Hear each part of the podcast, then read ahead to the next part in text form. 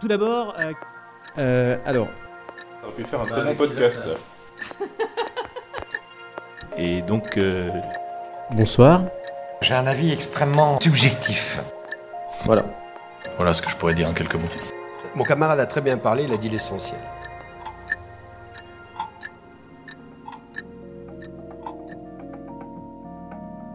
Dans ce nouvel épisode de Signal sur Bruit, nous retrouvons Hervé, président d'Open Facto, pour la deuxième partie de ce cycle consacré à l'OSINT.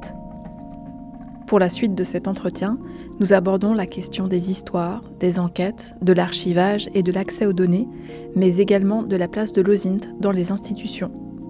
Je suis Anaïs Meunier et vous écoutez Signal sur Bruit.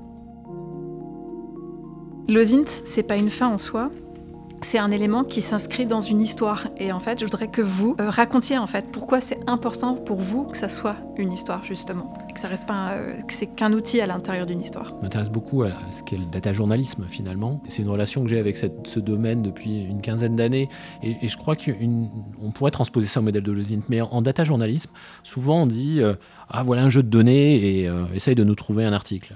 Et, je trouve que c'est assez difficile de faire ça finalement parce que qu'est-ce qu'il y a derrière tout ça? Il y, a, souvent des histoires de, il y a des gens en fait. C'est souvent plus simple de partir histoire de, de- gens de s'appuyer sur la data et finalement de raconter, in fine, une histoire de personnes. C'est ce qui touche les gens finalement, c'est ce qui touche le lecteur. En usine, c'est un peu la même chose, c'est-à-dire que ce qu'on essaye de raconter, c'est l'histoire d'un trafic d'armes, c'est euh, les, menaces qui peuvent peser derrière, ce sont des détournements d'embargo, c'est de la contrebande de, bois précieux, c'est du trafic d'animal, c'est la vie des gens qu'on essaye de raconter. Alors effectivement, on s'appuie sur ces techniques d'OSINT, on documente les sujets, mais derrière, euh, il il y a une histoire. Un des derniers sujets sur lesquels euh, des membres d'Open Facto ont travaillé, c'était un documentaire de BBC Africa Eye, justement, sur euh, tir de drone, qui a tué euh, plusieurs cadets qui marchaient au pas dans la cour d'un... Donc ce sont des, mineurs hein, qui, marchaient au pas dans la cour d'une caserne en Libye. Et finalement, toute cette enquête de BBC Africa Eye, elle cherchait aussi à démontrer... Alors elle cherchait, elle était extrêmement factuelle, elle, elle- cherchait à remonter, à faire l'enquête et à remonter aux sources et aux responsables. Euh, mais finalement, qu'est-ce qu'on raconte sur cette histoire? Eh bien, on raconte euh, la mort qui frappe euh, des cadets qui n'avaient probablement rien demandé à ce moment-là. Et, je- pense que c'est un élément qui doit pas nous, qu'on ne doit pas perdre de vue et qui doit nous guider. Cette notion de quel est le sens de ce qu'on est en train de faire en fait? Est-ce que ça raconte une histoire? Et, finalement quelle histoire on va pouvoir raconter avec tout ça? On parlait de, data journaliste tout à l'heure, et en fait, il y a une question qui est prégnante derrière l'OSINT, c'est aussi bien l'accessibilité de la donnée que euh, l'archivage de ces données. Cette question de l'archivage, elle est quand même prégnante et importante pour vous.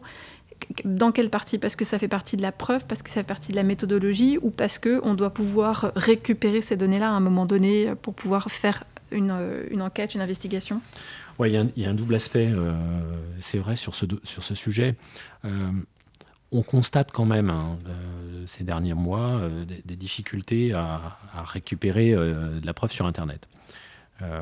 Donc, c'est-. À la fois, c'est un peu la preuve du succès de l'OSINT, c'est-à-dire que plus il y a de dossiers qui sortent en OSINT, et plus, évidemment, il y a le, balancier qui se remet de l'autre côté, et plus on va chercher à entraver alors je dis on, ce sont par exemple les États ou les organisations vont chercher à entraver en fait cet accès à l'information. Alors il y a plusieurs moyens de faire. hein. Il y a des moyens, on va dire euh, légaux, c'est-à-dire euh, euh, des lois qui rendent euh, dans certains pays euh, l'enregistrement de manifestations euh, beaucoup plus difficile, l'enregistrement de témoignages par exemple. Euh, mais ça peut être aussi, euh, ça peut être euh, l'occasion d'un contrôle. Il y a certains États en Afrique par exemple, certains, pays qui qui, euh, qui pro- qui procède à un contrôle extrêmement fort euh, de la de des télécommunications. Euh, je pense notamment à ce qui s'est passé euh, juste après les élections au Zimbabwe, moins de 18 mois, environ deux ans, où euh, on a coupé Internet à un pays. Donc, ce qui veut dire quoi? Ça veut dire que fondamentalement, l'information ne sort plus. Euh, Il n'y a plus rien qui est posté sur les réseaux sociaux. euh, Ça devient euh, compliqué de travailler. Donc, c'est un contrôle très fort et c'est un moyen de pression assez important euh, pour empêcher en fait l'émergence des preuves. Ça a été le cas en Éthiopie aussi euh, récemment. Vous avez aussi d'autres aspects techniques, c'est-à-dire que en OSINT, on utilise beaucoup l'imagerie satellite l'imagerie satellite sur euh, le Sahel, elle est quand même rafraîchie euh, très peu souvent. Pourquoi? Parce qu'on va utiliser des images qui sont issues de solutions commerciales, et commercialement, rafraîchir des images sur au Sahel, bah, c'est tout bête, mais ça n'a aucun intérêt, en tout cas un très faible intérêt commercial. Donc euh, là aussi, c'est difficile de documenter un conflit qui se passe sur zone si vous n'avez pas accès à l'imagerie ou de l'information faible. Le deuxième aspect de, de votre question, c'est finalement, est-ce que est-ce qu'on arrive à, tout obtenir? Ben Là aussi, il y a eu pas mal de choses qui ont changé euh, depuis le conflit syrien principalement, où pour lutter en fait dans un, but assez noble finalement, la lutte contre la propagande, euh, ben, les États ont demandé euh, aux plateformes privées, donc c'est les sites qu'on connaît tous, hein, YouTube, Facebook, de contrôler en amont le, le, contenu violent et de l'éliminer dès sa publication. Alors effectivement, le, but est louable, mais en réalité, ça pose quand même pas mal de questions sur euh, cette notion de privatisation du contrôle de contenu. Finalement, on, s'en remet à une plateforme privée euh, pour, euh, pour organiser l'élimination de ce contenu. Bon, euh, pourquoi pas, mais ça, engendre euh, des problèmes. Euh, le deuxième souci, c'est que ben, de facto, le contenu disparaît. Et le contenu qui disparaît, c'est autant de preuves qu'on est susceptible de fournir devant la Cour pénale internationale, devant des juridictions françaises, notamment. Je, pense qu'une grande partie des dossiers sur lesquels j'ai pu travailler dans mes précédentes fonctions pour le tribunal de grande instance de Paris seraient aujourd'hui assez difficiles à monter par manque de, euh, de, documents finalement et de preuves. Euh, donc voilà. Alors on a bien essayé de trouver un, système alternatif, un, système alternatif pardon, mais j'ai en tête l'exemple de Syrian Archive, par exemple, qui est une, un organisme privé, une espèce de fondation qui, euh, qui se charge d'archiver tout le contenu du conflit syrien. Mais finalement, ça aussi, c'est problématique, puisqu'on privatise d'une certaine façon cet archivage. Et puis finalement, qui a accès à ce contenu? Bah, c'est très compliqué de le dire, en fait. Il y a toujours cette, ambivalence de euh, comment je fais pour lutter contre la désinformation et à la fois comment j'essaye de maintenir un niveau de collecte de preuves intéressant. Il ne faut pas oublier que euh, sur ces conflits, on parle souvent de la Syrie comme étant le conflit le plus documenté, le plus filmé, le plus médiatisé. C'est vrai. Euh, et sur place, enfin, pour avoir des yeux sur place, les réseaux sociaux, c'est la seule solution. On ne pourra jamais enquêter en plein milieu d'un conflit. Mais malheureusement, ce contenu a tendance à disparaître. Est-ce qu'on arrive à la fin de cet âge d'or de l'OSINT ou est-ce qu'il y a encore euh, des portes qui s'ouvrent euh Ça, c'est une vraie question euh, métaphysique. il faut se méfier de la réponse parce que la personne à qui on dit ça peut assez vite passer pour quelqu'un de pontifiant. On a vécu, et c'est indéniable, une période de prospérité alors qui n'était pas censé sans poser problème en termes de, euh, d'équilibre avec le respect de la vie privée, etc. Mais on a traversé une époque où finalement c'était plus ou moins open bar et, euh, et on voit progressivement certaines portes se refermer. J'en parlais au tout début de cette intervention, mais la, fin du graphe Facebook a vraiment bousculé l'habitude de Lozinter. Finalement, on arrive toujours à s'en sortir. Et euh, les techniques évoluent, euh, la précision aussi euh, des outils fonctionne, mais c'est certain qu'on on, aura du mal à, retrouver cet, esprit des années 2015, qui était vraiment, encore une fois, extrêmement vibrionnant. Ce qui signifie que ça va très très vite en fait. Oui. Parce que 2015, c'était hier. Oui, bien sûr. Mm. si on se rappelle les Skyblogs en 2005, c'était il y a 15 ans. Et voilà, ça déclenche l'hilarité. Euh, et pour autant, c'était une source d'information euh, extrêmement euh, passionnante. le Facebook des débuts, oui, oui, ça évolue très très vite. Les technologies évoluent très vite. La manière dont est architecturé le web évolue extrêmement rapidement. Et, ça demande une réactivité assez importante. mais ça se gère, pour l'instant en tout cas. Oui, parce qu'on peut rappeler, euh, on parle de, sources ouvertes. En général, ce qu'on trouve, c'est vraiment des données qui sont présentes sur les réseaux sociaux, des choses qui sont franchement accessibles, Instagram, TikTok, etc.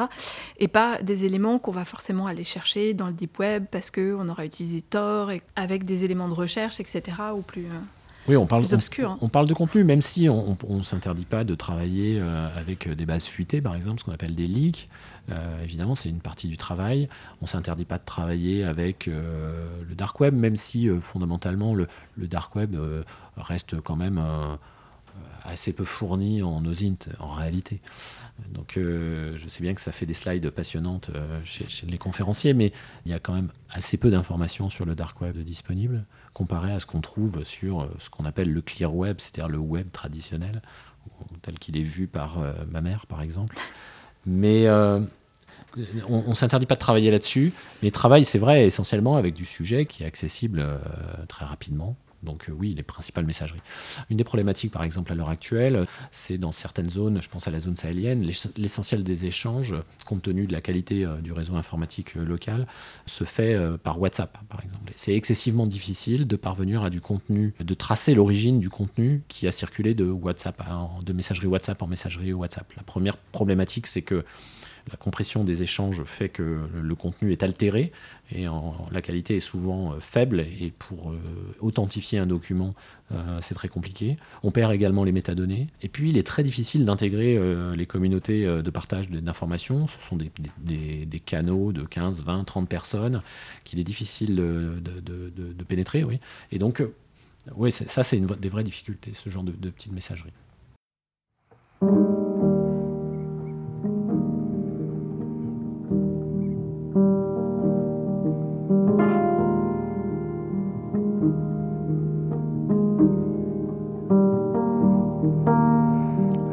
Jour se lève à peine sur la grande allée d'arbres gelés qui mène à ta nouvelle maison, dit-on, à ta nouvelle maison, dit-on. Le jour se lève à peine et nous suivons à pied la voiture qui t'emmène vers ta nouvelle maison, dit-on, vers ta nouvelle maison, dit-on.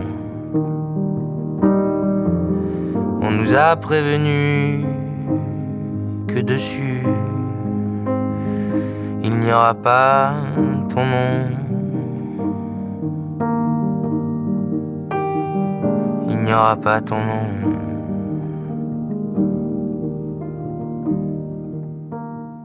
La, la, considération de l'institution, des institutions euh, sur le ZINT, euh, c'est assez drôle parce que euh, finalement, pendant très longtemps, ZINT, ça a été vu comme, comme quelque chose d'assez immature. On, on, cantonnait le ZINT à un espèce de travail de, veilleur ou de veille, enfin de, lire les journaux, en gros, de monter une revue de presse. Alors ça évolue hein, évidemment, mais ça a été pendant longtemps ça. Alors le corollaire de cette considération, c'était souvent qu'il y, avait une absence de matériel dédié, par exemple. On travaillait beaucoup avec des ordinateurs pas très puissants euh, sur un réseau local euh, d'administration ou d'entreprise, euh, pas vraiment de cursus de formation derrière.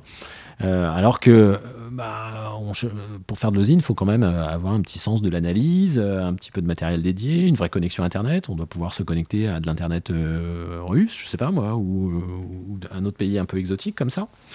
Euh, donc ça, c'est l'essentiel, c'était ça. Et puis il y a eu un changement, bah, ce qui a été induit aussi par, euh, par ce qu'a sorti euh, Bellingcat dans, ses enquêtes notamment.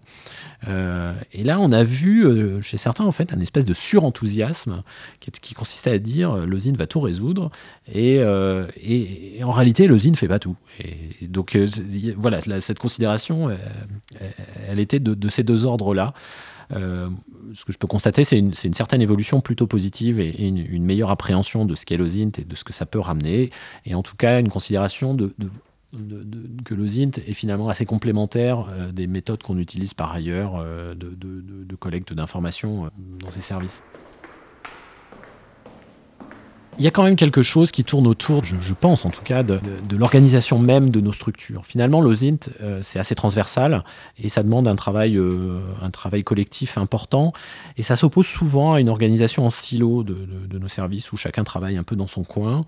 Euh, donc ça aussi, c'est assez difficile de faire accepter ces méthodes de travail, ces nouvelles méthodes de travail, de dire, bah non, je, ne vais pas faire que de la collecte, je vais aussi chercher à géolocaliser une image parce que cette géolocalisation, ou en tout cas savoir où cette image a, été prise va m'amener à un nouvel élément sur lequel je vais pouvoir rebondir pour trouver une autre information et pas simplement collecter pour collecter et ne pas m'occuper de l'analyse. Il faut pouvoir rebondir soi-même sur le dossier. Euh, d'abord parce que ça enrichit le travail au quotidien. C'est quand même beaucoup plus euh, euh, stimulant intellectuellement de, faire soi-même certains éléments pour pouvoir rebondir. Et puis, ça permet une collecte beaucoup plus fine, beaucoup plus précise. Et ça ouvre d'autres pistes. Ça éclaire le, regard de l'analyste. Donc, je, crois que ça, c'était. et c'est paradoxalement très difficile à imposer en fait dans nos structures. Est-ce qu'il y a un deuxième élément aussi qui est le travail, enfin on en a déjà parlé, mais le travail en collaboration. Et ce qui enfin, ce qu'on ne peut pas faire quand on travaille en silo, ou tel que vous l'avez dit, c'est qu'on a besoin des autres et des compétences des autres et de ce qu'ils vont apporter, de ce qu'on ne sait pas faire ou de ce qu'on n'a pas eu l'idée de faire. Exactement. Finalement, c'est presque une psychanalyse. C'est très transactionnel, le ZINT. Et, ça impose euh, une discussion et une remise en question permanente de ce qu'on est en train de faire et, de, la pertinence de ce qu'on a trouvé. C'est très difficile de faire accepter ça euh, dans, nos structures. Il y a un point euh, également qui peut poser parfois problème, c'est un, je trouve, c'est un relatif manque d'agilité de nos structures. je dis nos structures en général parce que ça peut être également, euh, ça peut être calqué sur l'entreprise aussi bien que sur les administrations. Ces structures sont finalement beaucoup plus à l'aise pour dépenser des solutions, beaucoup d'argent dans des solutions techniques qui ne sont pas forcément très adaptées qui vont, euh, qui vont chercher probablement à remplacer euh, ou à automatiser certaines tâches, mais avec un résultat parfois aléatoire. Donc on est capable de dépenser des, des, centaines de milliers d'euros dans des solutions techniques, pas vraiment au point, pas forcément très utilisées, et surtout euh, difficilement pérenne parce qu'elle elle repose finalement sur un ou deux spécialistes qui vont les faire tourner, mais quand ces personnes partent de la structure, eh plus personne ne sait faire. Sans parler des problématiques technologiques qui apparaissent, et notamment euh, l'obsolescence de, certaines solutions techniques. Et à la fois, on n'est pas trop capable de dépenser 50 euh, euros dans des choses euh, beaucoup plus essentielles, comme des accès à une base de données, par exemple, euh, en ligne. Donc ça, c'est un problème d'échelle, un manque d'agilité dans les dépenses. Ces micro-dépenses, on n'est pas capable forcément de les faire. Et puis le dernier point, c'est souvent qu'on a des difficultés à recruter, parce que finalement, l'osine, c'est une problématique de compétences, et on a souvent à, voir, je vois que vous avez une, gourde avec une girafe, et souvent ce qu'on cherche en usine, c'est un zèbre. Et c'est quelqu'un qui soit un petit peu agile, qui ait pas forcément un diplôme extraordinaire, mais qui soit curieux, qui, ait cet esprit de synthèse, d'analyse, de curiosité. C'est un espèce d'animal un peu bizarre finalement ce qu'on cherche. Et c'est excessivement difficile de le recruter dans des structures, tant publiques que privées d'ailleurs. Bon, tout ça évolue avec le temps. Euh, là encore, euh, beaucoup de choses bougent ces dernières années, euh, notamment encore une fois par la, médiatisation de Scalosint, mais ça reste quelques freins en fait au déploiement de ces techniques. En fait, le l'osinter, comme vous disiez, c'est un ornithorynque, quoi. C'est ça. c'est un mélange d'ornithorynque et de mouton à cinq pattes.